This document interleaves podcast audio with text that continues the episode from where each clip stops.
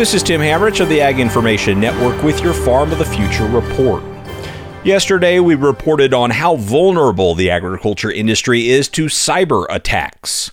EverAg's Mike Morris says one of the reasons for this is that the industry underspends on technology and tech security, especially at the ag retail level.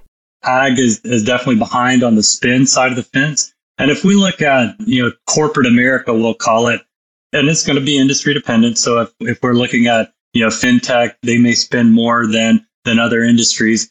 But I would say, you know, generally you're going to see in that two to 5% of gross revenues would be a pretty typical spend in corporate America.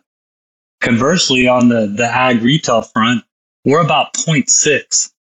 So 0.6, less than a percent of gross revenues are allocated towards IT budgets. So you can see that that grossly underspending.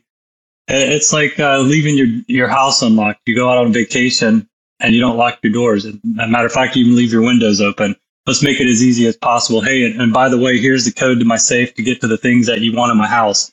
You know, that underspending is equivalent to that. Moore says that cyber attackers or threat actors prey on the vulnerable to steal data and collect ransoms from unsuspecting businesses. This has been your Farm of the Future report brought to you by the Ag Information Network. Visit aginfo.net.